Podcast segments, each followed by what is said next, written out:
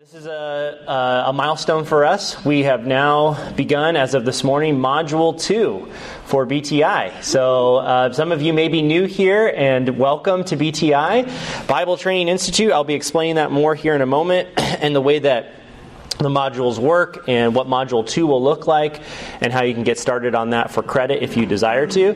If you're here sitting in and just wanting to listen and not take it for credit that's totally fine. I mean primarily it's for those who are taking it for credit but you are more than welcome to be here as much as you want. We want to make sure that you can avail yourself of these resources as well. And of course we also record these so they go online on the website and you can find those there and listen to them as well. So all right, well, let me get us started with a word of prayer. We should start with that, and then we'll get started on some syllabus things, which is not your favorite thing, and uh, time for syllabus shock.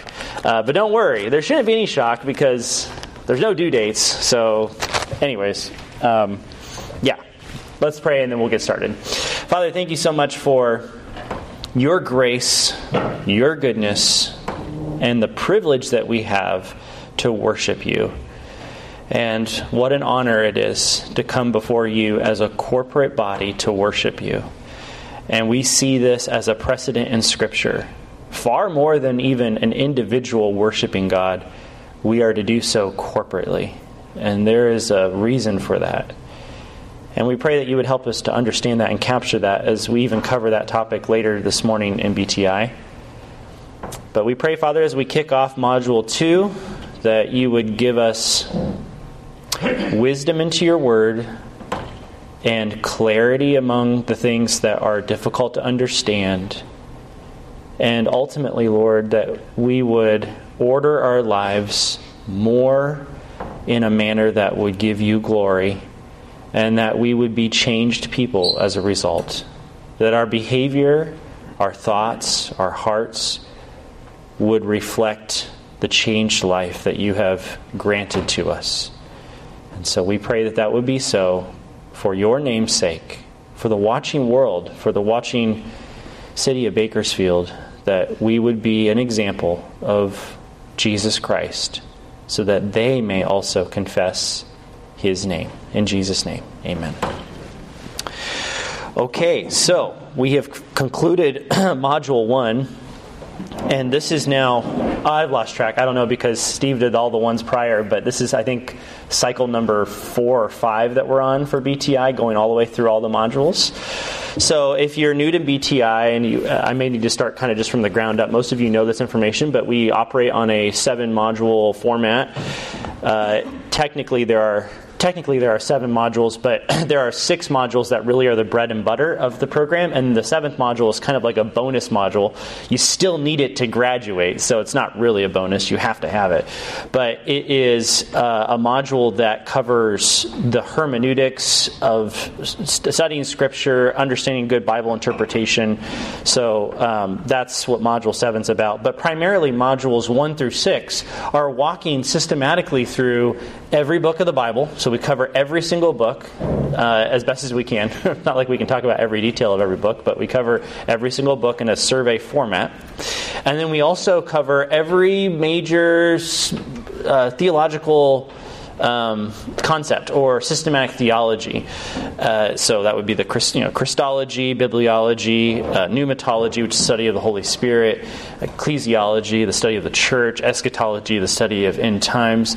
We cover all of those. And so you're basically getting the equivalent of four seminary classes is what I would argue is what it is over a two to three year period. So you're basically doing one class uh, every half year. That's kind of what it is um, from an academic point of view. And you're doing close to the equivalent of the work that they do. Not quite to the same degree, but it's basically there. So someday it would be really cool to be able to actually get you some credit in school for these and we'd like to do that at some point where you could actually like transfer in credit from what you did in BTI to a school because well, you're basically doing the work already, right?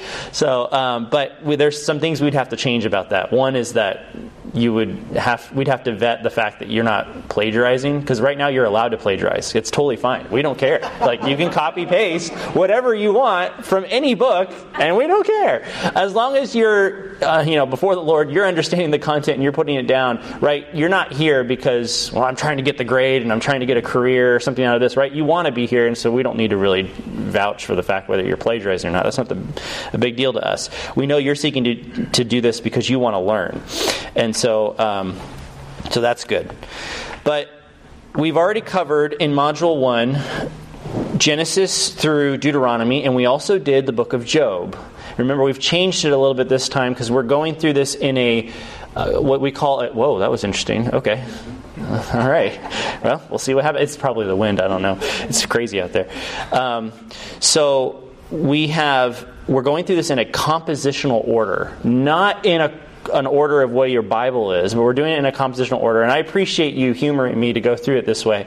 But I hope and trust that you'll be able to appreciate how the Bible came to be. It came to, to us in a certain order, and that helps us to understand, um, well, the, the development of theology over time. We see how the Bible develops and theology develops, and you don't uh, assume theology into people's minds at certain times when they didn't really understand that fully. You actually see it in order.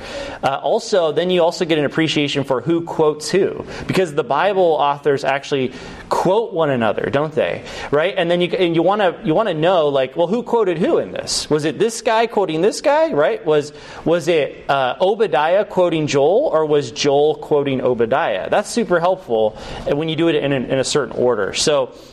We'll get to that down the road, and it'll become more applicable.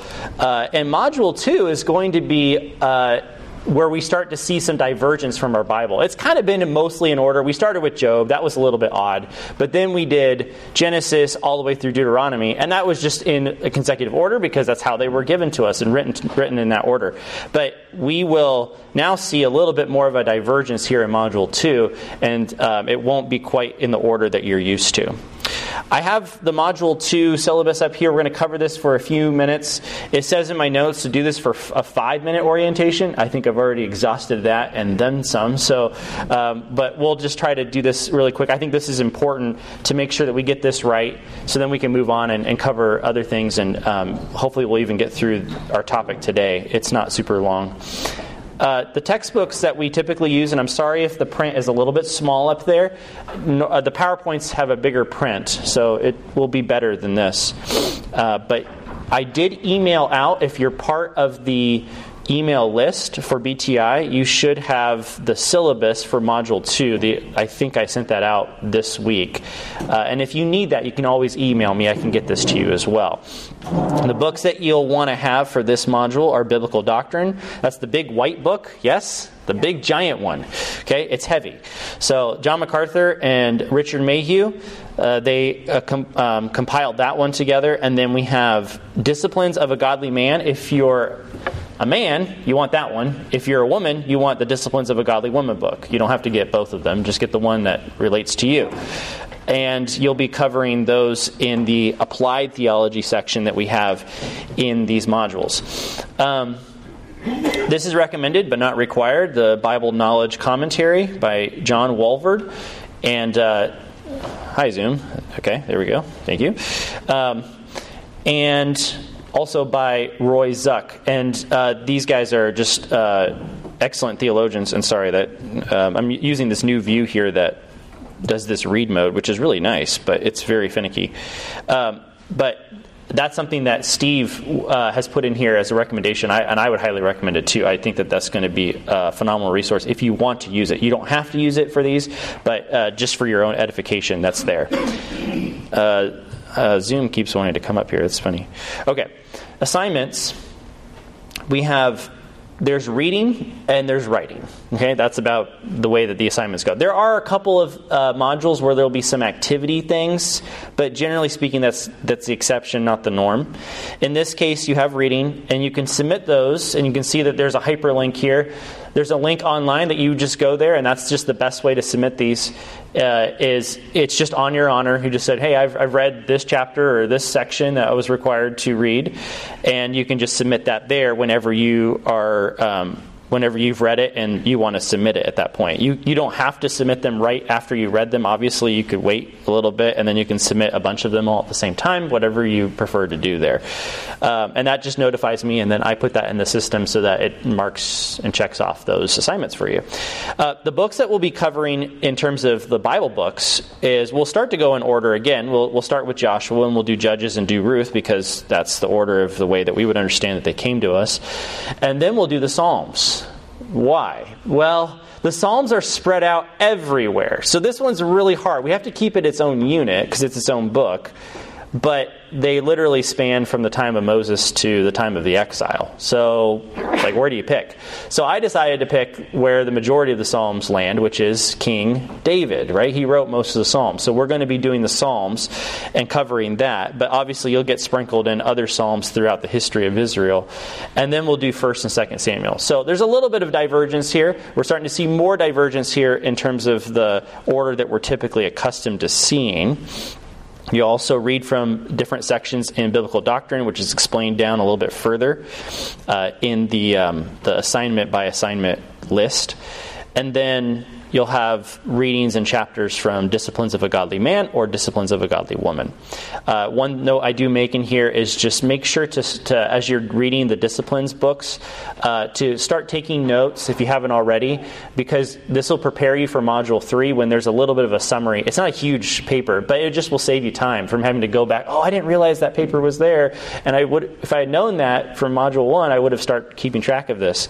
Uh, I think I know the issue to this. Hold on a second. This thing keeps popping up, and it has to do with the fact that the it's trying to connect to the internet. Let me see here. And I'll bet it wants me to verify.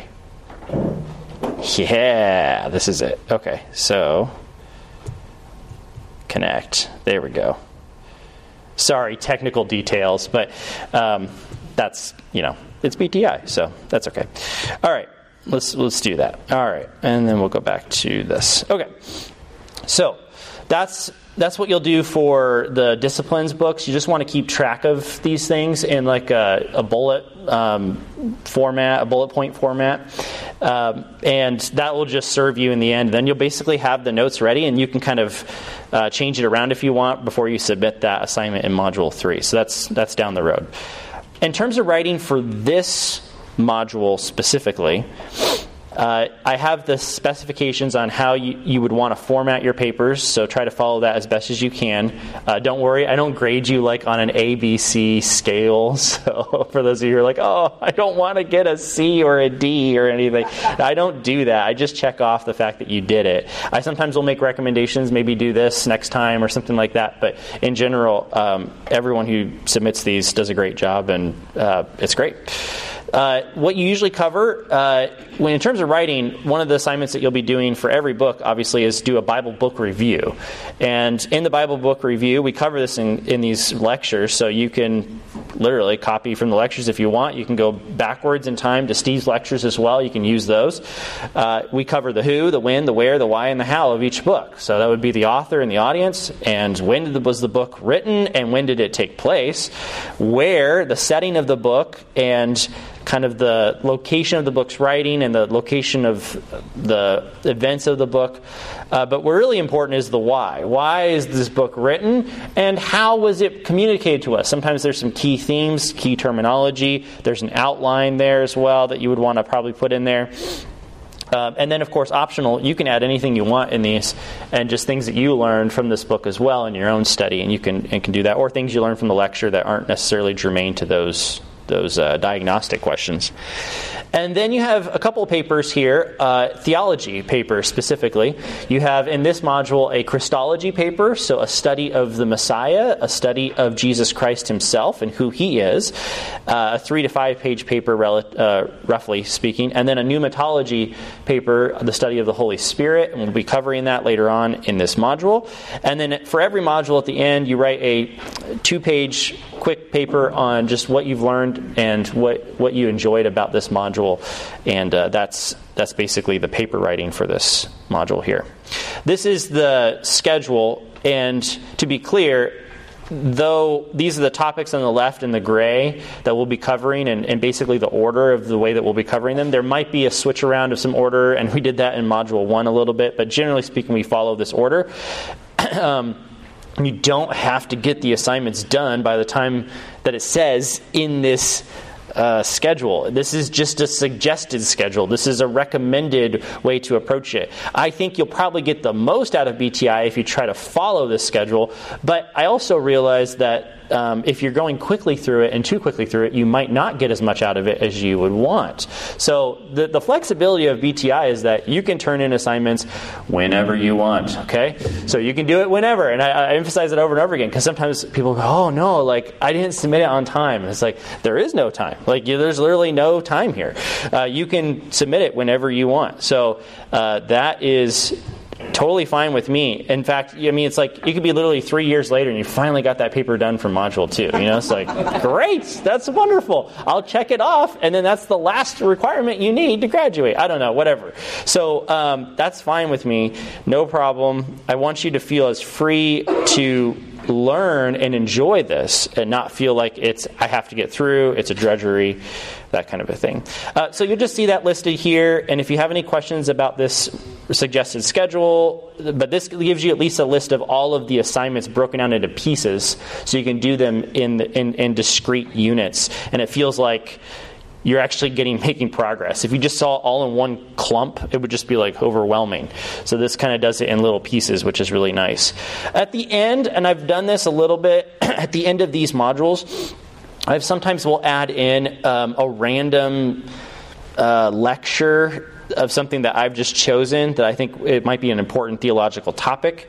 And so I do have this down here at the bottom of, at the end of module two, uh, Corporate Solidarity one, the seed theme. Um, we might cover that. I might change it. So I don't know. So just be wary of that. But uh, I do that for some of these modules here. The idea is, is we've restructured these modules so that the modules are more. Uh, like equal workload. It used to be very different. Like module 3 was really small and module 1 was huge and we've tried to level them out as best as possible. At the same time, it's hard to really fully level them out and kind of make it seem like distinct units that actually have a good breaking point, that kind of thing. But generally speaking, they're mostly level. Module 2, if, if we could say that there is like um, greater size modules and lesser size modules, module 2 is probably slightly um, smaller than some of the other modules, just slightly though. It's not much different. So, um, all right, so that's basically the syllabus for Module 2. Are there any questions that you may have about it? Yeah, yeah, Peter. So when you submit the paper, uh, is it has to be typed or just Preferably top typed if you can. Yes, that would be good. Yeah, it would. Yeah, it, yeah. Handwriting might be hard to read. Yeah, I think it would be better that way if you could. Yeah, that'd be great. Thank you. Good. Other questions? Yeah, Jimmy? We can also email the paper. Yes, thank you. Yes. So paper is the way that it, they work. You can print them and then put them on the table out here every Sunday. I'll just pick them up and then I grade them and bring them back, um, and then you can pick them up the next week. Or you can just email them to me, and uh, and that's actually been starting to become a more common thing for people. It saves paper. Um, it saves printing fiascos, which always happen, right? You know how that works. Printers are the worst designed technology on the planet, right? And so sometimes you're like, my computer can't even find my printer. Like, I can find my printer, but my computer can't. You know, it's like it's right here. So um, that's yeah. So feel free to uh, email them to me and i just it, uh, the thing is is that if you email them please send them in a pdf or in a word document one of the two okay? Uh, every uh, word application platform should be able to at least convert it into a pdf so that should work. And then I, I make little comments and then i save them and they should be viewable to you so that when i submit them back to you you can see all the comments in there and, and that kind of thing. So yeah good. Other questions yeah you have a Grace email? What's your email? Yeah, yeah, good question. It, yeah, it's in the syllabus here, but it is J J A Y S at gbcob.org. GBCOB being the Grace Bible Church of Bakersfield.org. Yep, so J A Y S at gbcob.org. Is that right? G- GBCOB, yeah. I'm trying to get all the, the acronyms in there. Yeah. Good. Anything else? Good. All right, great. Well, hopefully it's pretty self explanatory. Um, and we'll go ahead and get into our discussion this morning on a theology of worship. So, uh, one thing I forgot to mention in this is that when we cover these, we usually go back and forth so that it kind of keeps things at least interesting for you and you don't get stuck like okay we're going to do a whole segment. The first half is going to be all just bible and the second half is all just theology. No we decided to go ahead and go back and forth so that it's basically every other week it's a theology section and then we'll do a, a bible section or, or, a bible book. And uh, the start here of module 2 we're doing a theology section on specifically worship and um, I was falling into the trap as I was studying for this, like, well, this is a great section for Darren to do for us, right? Because it's worship, right? And he like leads our you know music ministry and everything. And I was falling into the trap because that is not a good definition of what worship is. It's not comprehensive. It's our modern way of understanding worship. But it's really important to orient our understanding that worship is not just music. It is not just singing. Yes, it involves music. Yes, it involves singing. And actually, that's really essential. But it is far more than that. And as Steve mentions here in the notes, uh, when we're thinking about worship here, it's, uh, this is actually a presentation that is a shorter version of a longer presentation, and I don't know where that longer presentation is, so sorry about that. But uh, this is the short version, apparently, which is great. So I'm going to have to get with him and figure out, hey, where's the longer version? It's probably like a series he did in preaching or something. I'm sure it's online somewhere. But let's talk about worship a little bit, and let's look at some definitions, some ways that scholars and um, pastors have described it. This is wonderful. Uh, we have here, uh, W. Nichols says, worship is the supreme and only indispensable activity of the Christian church. It's that activity, in other words, that it must happen and you can't replace it. It can't be replaced with anything. It alone will endure, like the love of God which it expresses into heaven when all other activities of the church will have passed away. Wow, that's an interesting quote, isn't it?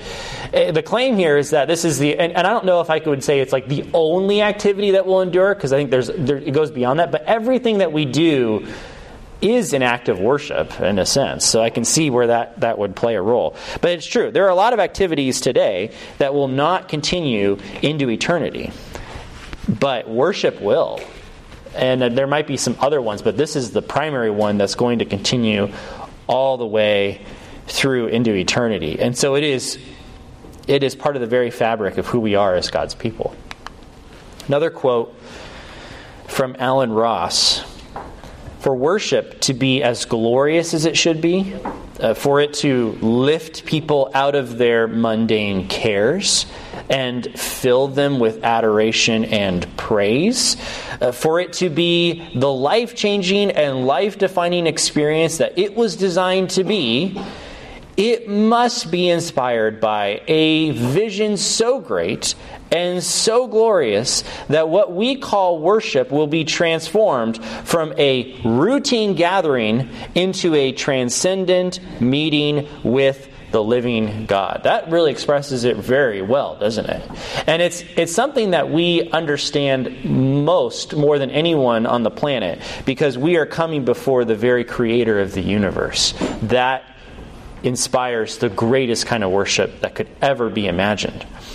But you do see even um, things that are similar to this in the unbelieving world. And you see this where they go to like a sports event, and it's literally a worship arena. Yes? Mm-hmm. And, and, they take it so seriously, and they take their traditions so seriously that it gets transformed from a routine, oh, I guess I'm just here, right? To like this transcendent thing that goes beyond just the things that they're doing. Yes? Uh, there's this kind of like enshrinement in everyone's mind about the event that's taking place. Well, this is exactly how man was designed to be. And this is why we see the unbelieving world worshiping, but worshiping the wrong things. And this is what we are, we are called to worship the one true and living God. There is no more important activity to individuals of the body of Christ and to the corporate gatherings of the church than that of worship. There's nothing really more important. This is actually why we gather this morning. Is for worship. Worship encompasses the entirety of our lives, uh, including intentional group gatherings that we have, and even just the fact of, like I was just saying, just going to church. That is part of this is where we're here for worship. Even in well meaning local church gatherings, however, the worship presented to the Lord is not always based in a biblical theology of worship, and you may come out of churches that are like this, where you recognize the fact that they didn't really understand worship, or they understood it in a very different way than the way that the Bible actually describes it when you actually look into it. Mostly, churches today see worship, like I was just describing, as it's the singing part, it's the music part, but worship is much more than that in Scripture. In fact, there isn't a lot that's actually described as worship. When you actually use the term worship in Scripture in the Old Testament, and the New Testament, the word worship is not usually tied to just singing or music, really. It's actually mostly tied to other things, which is really interesting.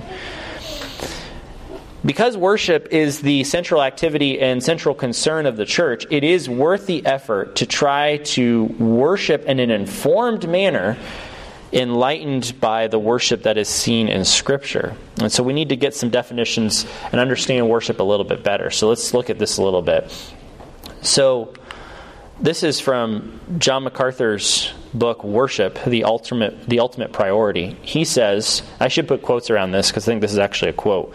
Worship is all that we are reacting rightly to all that God is. Worship is all that we are reacting rightly to all that God is. That's a very succinct and very helpful statement on worship. It is all of us, in, all that we were created to be, truly reacting to all that God is and all that He has done.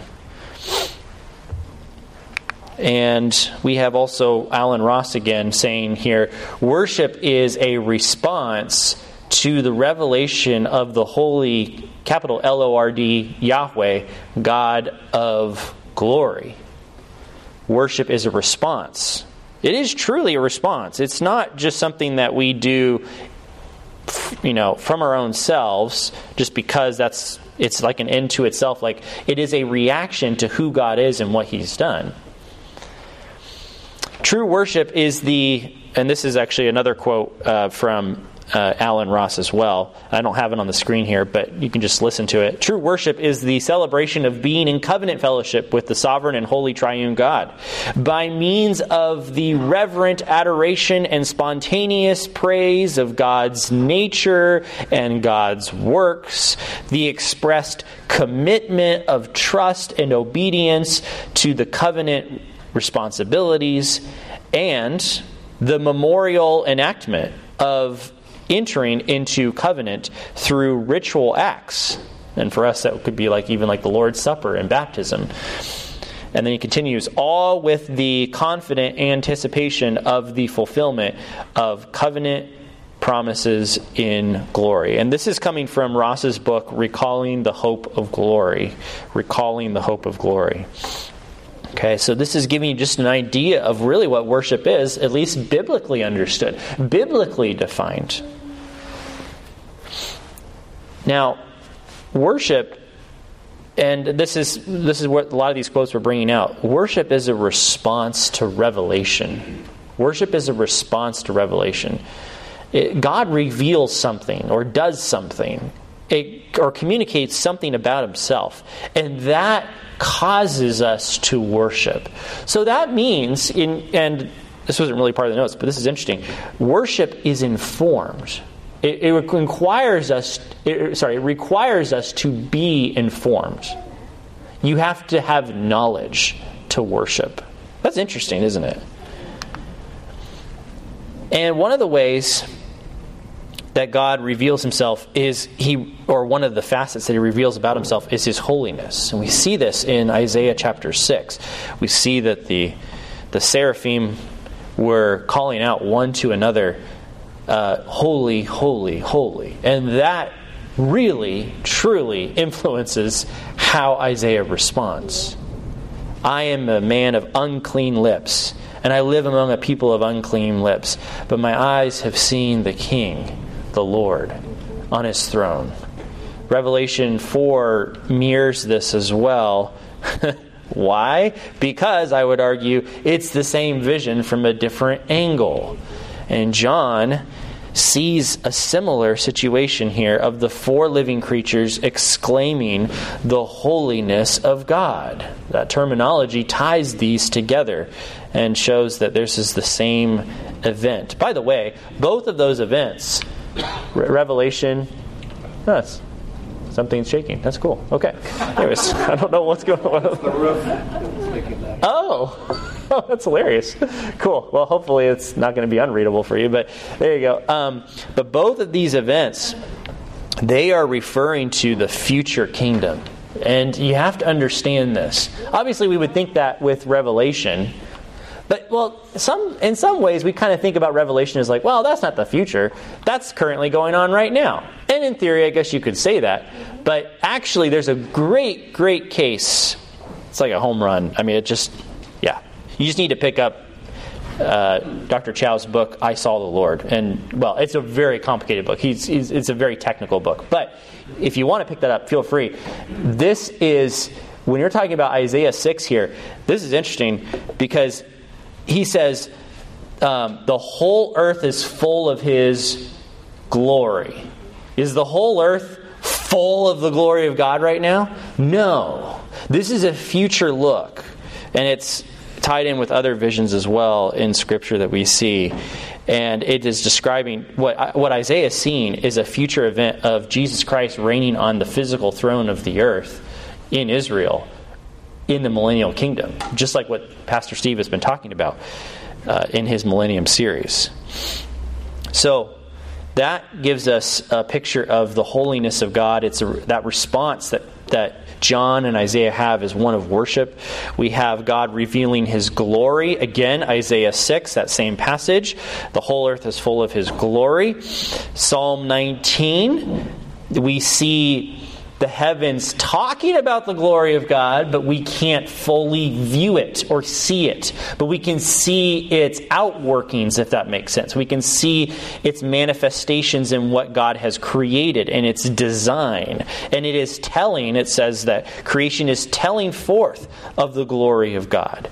Uh, Exodus 33, Moses calls upon Yahweh God, reveal your glory to me, show me your glory. And he doesn't know fully what he's asking for. Because then the Lord's like, You will die if I show you my glory. And he's like, Show it to me anyways. No, it's okay. Um, but basically, God does come before him. He hides him in the rock. He's not able to view and witness the full glory of God. But he does communicate his nature, which encapsulates, from a verbal point of view, what his glory is all about. And it is full of loving kindness and truth, something that we see Jesus manifest in his life. Yes? Uh, John 1 14 through 18 makes very clear that Jesus is the fulfillment of Exodus 33 and 34. Uh, or bringing, he embodies should say he's the embodiment of Exodus 33 and 34 because John says, and we have seen his what? Glory.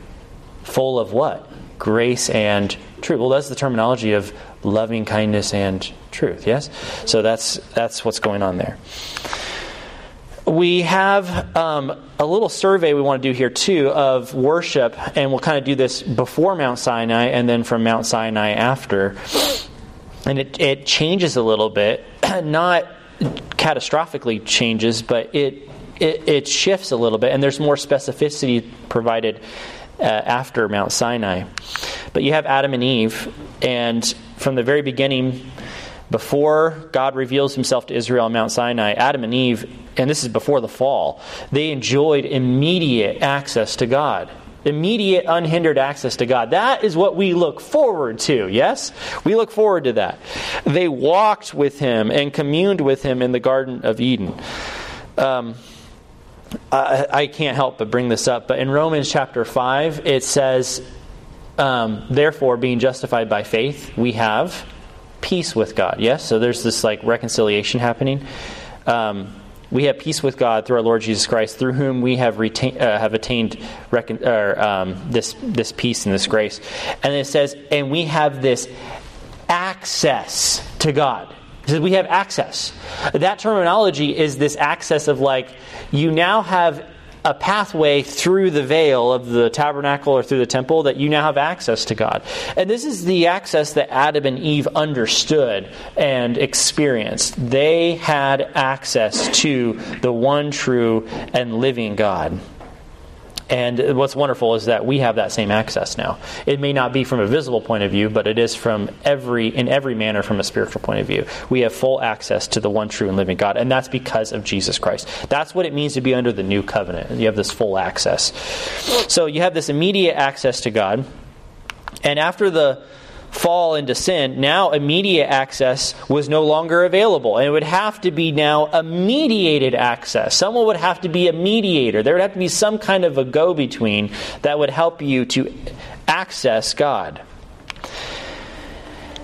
And this mediation, yes, was done through priests, but it was also done through sacrifices of animals to uh, cover their their bodies. Uh, this, this is actually, I should say, this is specifically related to Adam and Eve. Right after they sinned, God killed an animal and gave them the animal skins.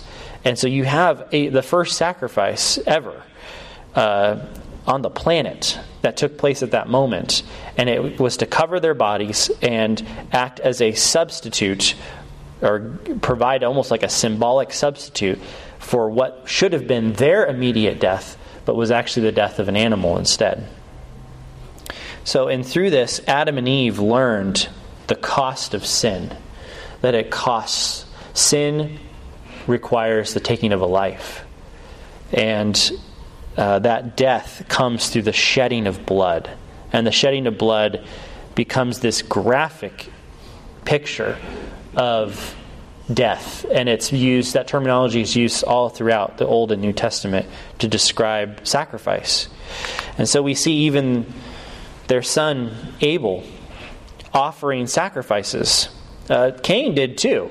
But Abel's, uh, Abel's sacrifice was accepted because it was accompanied by faith. And Hebrews 11, verse 4, brings this out. And one of the key ways that Abel's sacrifice was different from Cain's is that he went out of his way to please God, which demonstrated that he was really he really had the, a true heart in the matter, and Cain did not. And the reason why we know that is because it talks about in Genesis 4 4 that he brought to Yahweh the firstborn of his cattle. So he bought, brought the best ones. And not only that, he brought the best of the best. He brought their fat portions, which was the, the most flavorful part of the meat, right? uh, maybe you're like, I don't eat the fat portions of meat. I'm trying to keep a, a healthier diet than that. But um, in that day, and, and very common throughout history, this is true. And I always enjoy, like, anytime I get that fat gristle on a steak, I'm like, oh my goodness, that is good stuff. Oh, wow. Uh, so I know, like, if I was in this era and I was giving up the fat portions, like, this is a sacrifice, right? Like, but in a sense that is showing you are giving the very best of the very best to God. And Abel got it. He, he understood that. He went out of his way to please God. Whereas Cain was just offering because he felt the obligation. It was perfunctory for him. He just, I have to do this kind of thing. Um, and it was very clear who had the right heart in the matter. Noah, after the flood, built an altar and he sacrificed to God. This is a, uh, a picture of his worship in Genesis chapter 8. Noah's sacrifice was an expression of gratitude and an expression of submission uh, to, to God and to his will. But, I mean, if anything, gratitude for the fact that he and his family were saved from the total annihilation of the earth through the flood. Abraham himself, he built altars to Yahweh. He did so at, at, the very beginning when he was in the land of Canaan in Genesis chapter 12. It was for him a response to God's revelation to him. I, I am your God, and I am going to give you and your people after you, your descendants, this land. And it was really for him an expression of gratitude and devotion to God for calling him to be his people. Um, then he has that incident, the incident of the almost sacrifice of Isaac, not the sacrifice of Isaac, because it didn't actually happen. God stopped him, but God waited until the last second when Abraham was not even able to stop himself. As he was thrusting the knife into Isaac's chest, the angel of Yahweh stopped him, showing that he had went full board into the act and actually fully obeyed to the very to the very limit of what he could even stop. Um, and so Abraham, Abraham, obeyed in his heart and demonstrated his willingness to even sacrifice his son Isaac. And this was, again, an act of worship because he was following what God ordered and wanted. And that's really what worship is. It's really adherence to what does God care about, and we're going to follow that. We're going to do that. Um, it's demonstrated demonstrated that worship really involves a complete relinquishing of one's self. That's what worship is. No matter what my hopes and dreams are, worship is relinquishing those hopes and those dreams and myself and submitting to God and what He wants and what He said. And it demonstrated also his faith, right? His belief in God's word and that the sacrifice that he would be making um, uh, it, that, that, that the faith, I should say, that the faith that he has requires sacrifice. The faith that he has actually requires sacrifice. Okay, so that's Abraham. Moses. The revelation of God in the burning bush that Moses experienced caused him to respond in very humble submission, right? Uh, and he removes his sandals, God tells him to, and then he worships there before the, bur- the burning bush. When Moses demonstrated God's power to Israel in Exodus chapter 4, also they responded in worship. It actually says that in Exodus chapter 4, verse 31. Okay, and then Passover. We also see this before we get to Sinai. There's a rejoicing of deliverance from bondage. Uh, and we understand that Passover is all about redemption. So, this is the rejoicing and the celebration and the honor that is due to God because of the redemption that He has accomplished. And the central feature that we see here in Passover is that sacrifice. Yes? So, sacrifice, again, keeps reoccurring in worship. It, it was a, the, fee, the key feature there in, in the Passover ceremony. And then, of course, we understand that the Passover lamb is uh, a prefiguring of who Jesus Christ ultimately becomes as the great Lamb of God. Uh, Christ, our Passover, as 1 Corinthians 5, verse 7 says, He is our Passover lamb. All right, so that's before Sinai. Now let's talk about worship at Sinai and after Sinai. So we have the tabernacle and the temple that is prescribed for the sons of Israel to build and to construct exactly according to the way that God has intended. And the purpose here is a clear reality of the presence of God with Israel. It is to communicate not only to Israel but to the watching world that God dwells in their midst. How else can you show that except to build a physical representation of it? Because God is not a visible being. He can become visible, but if He did, we would all die. So you can't do that. So you have this physical representation of God's presence with Israel. And this both reveals God's holiness and it conceals God's holiness, doesn't it? Right? It kind of acts as a both and. It, it, reveals the fact that His holiness exists, it's there, but it also conceals the full extent of it. And it also demonstrates that access to God was controlled and it was mediated. Like you have to enter the temple, or the, the, the, the, tabernacle at the beginning and then the temple later on. You have to enter the temple in order to meet with God. Uh, you have to do so with the selected individual that God has intended. You can't just go in there by yourself. Uh, and it has to be done through sacrifices. And if those sacrifices are not offered, well, uh, bye bye, Mr. Priest, and you know whoever else is affected by that, because they will be dying because of the result of that. The access was carefully governed by an outer court, and I was thinking this morning, like, oh, I don't have time, but I would love to some at some point put pictures in here. I have pictures of a replica model of the tabernacle that you can go to when you go visit Israel. Uh, again, like we like to say, when you go visit Israel, not if you go visit Israel, but when you go there. Uh, they actually, you can go actually go out in the middle of the desert, and there is a group there that has literally constructed a full replica of the tabernacle. It's really cool. I have pictures of it, but at some point it'd be really cool to see because then you can start to tie things. Oh, that's what they meant when they meant like this ties with this, and this connects here, and this is what this looks like, and um, so access was though governed by this outer court then there was the holy place and then there was an inner holy room. So there was a there was like a like a room so to speak not really a room. It was like a uh, more like a, a scaffolding uh, tent model kind of a thing. And then you would go into that and then there was an inner room inside of that as well. Okay and that access it kind of helps to show that there was a uh, this lack of access that you could have uh, to god uh, and it was protected and of course, we see that Jesus is the ultimate fulfillment of this tabernacle and this temple, and we see this in John. John brings this out significantly.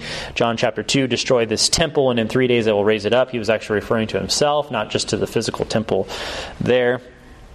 All right, so then that kind of gives us an idea of, of the worship of God from Sinai and going forward, and it's really governed, at least in the Old Testament, uh, from this vantage point with this tabernacle and this uh, temple later on. We also understand that worship requires sacrifice. Worship requires sacrifice. And I know we've talked about this a little bit already, but we'll kind of dig into this just a little bit. Uh, quote from Ross here again Sacrifice is at the center of worship as the basis and expression of it. Worship, or excuse me, sacrifice is at the center of worship. Uh, this is actually from, um, that's from Ross there. And then um, we have here uh, we'll have a quote here in a second from one of uh, the professors I had at the seminary, actually. Uh, but this is also a thought from him that worship is halted by sin. Worship is halted by sin. Sin prevents worship from truly happening, at least the way that God intends it. You could have false kinds of worship, but it's not what God has intended. Worship, true worship, is always sinless. It's always the removal of sin. There cannot be sin in the equation. Otherwise, it's not really worship the way that God has intended. Boy, that's convicting, isn't it? And like when you come before the Lord and worship, like if you're getting graded, like it's like, did you worship today? Well, was there any sin in your life while you were worshiping? Right? Like that's you have to address that before the Lord before you can actually truly worship. And we see that even in the, the sacrifices and the way the Old Testament is structured, but we'll see that in a moment. But this is that quote, um, excuse me, I have a quote that I'll read to you uh, connected to this from Dr. Snyder, who was one of my professors and uh, a good family friend of ours as well. Um, he says Leviticus, uh, the book of Leviticus, presents the pattern that God established in order to facilitate holiness and remove impurity from his treasured people so that they might dwell with him in covenant fellowship. For the people to commune with God, atonement for their sin must be achieved. So atonement was accomplished by means of sacrifices which were when offered from a heart of faith, acts of worship. Did you catch that? Atonement was accomplished by means of sacrifices, and those sacrifices are truly acts of worship if they are accompanied by a heart of genuine faith. So, for people to commune with God, atonement for sin must be achieved. There must be an atonement. Old Testament sacrificial system uh, was also uh, related to worship specifically, and we see this in different ways. We see that there was uh, a concern for God in terms of purity or holiness. This is something that God really was concerned about, that the person was pure. It was really helping to understand and show that they understood that God is pure, and so that in order to be with Him, they must be pure. The worshiper came as a sinner in need of acceptance by God. That was always assumed, and it's demonstrated in the sacrifices that they would make. God is the one who grants the effectiveness of that sacrifice. The offering consisted of that which was costly to the worshiper, right? Fat portions, firstborns, right? Taking from your own food source, those kinds of things. This is going to be a costly thing for them. And then, of course, the worship came to commune with God in covenant fellowship with Him. Uh, uh, I think I actually should say the worshiper came to commune with God in covenant fellowship with Him. So there is a covenant relationship that that the person is seeking to live out before God because of what God has even accomplished in that covenant. All right, we'll, we'll finish up here in the last five minutes and just uh, see how much we can get through here. Old Testament sacrifices and the New Testament fulfillment. So there are basically five different sacrifices there in at the beginning of Leviticus that are described as here's what you do with each of these sacrifices. And we've talked about this already with eh, when we went through Leviticus so I won't belabor this too much. But you have the purification offering. Basically it's the sin offering. And the sin offering was basically the, the first offering that people would need to bring because they would need to purify themselves from their sin before they could even offer any other kind of offering. So, sin offering was often the first one that they would have to uh, bring before the Lord, and it was to, to cover their sins and uh, to remove the impurity. And the offering had to be accompanied by this confession of sin.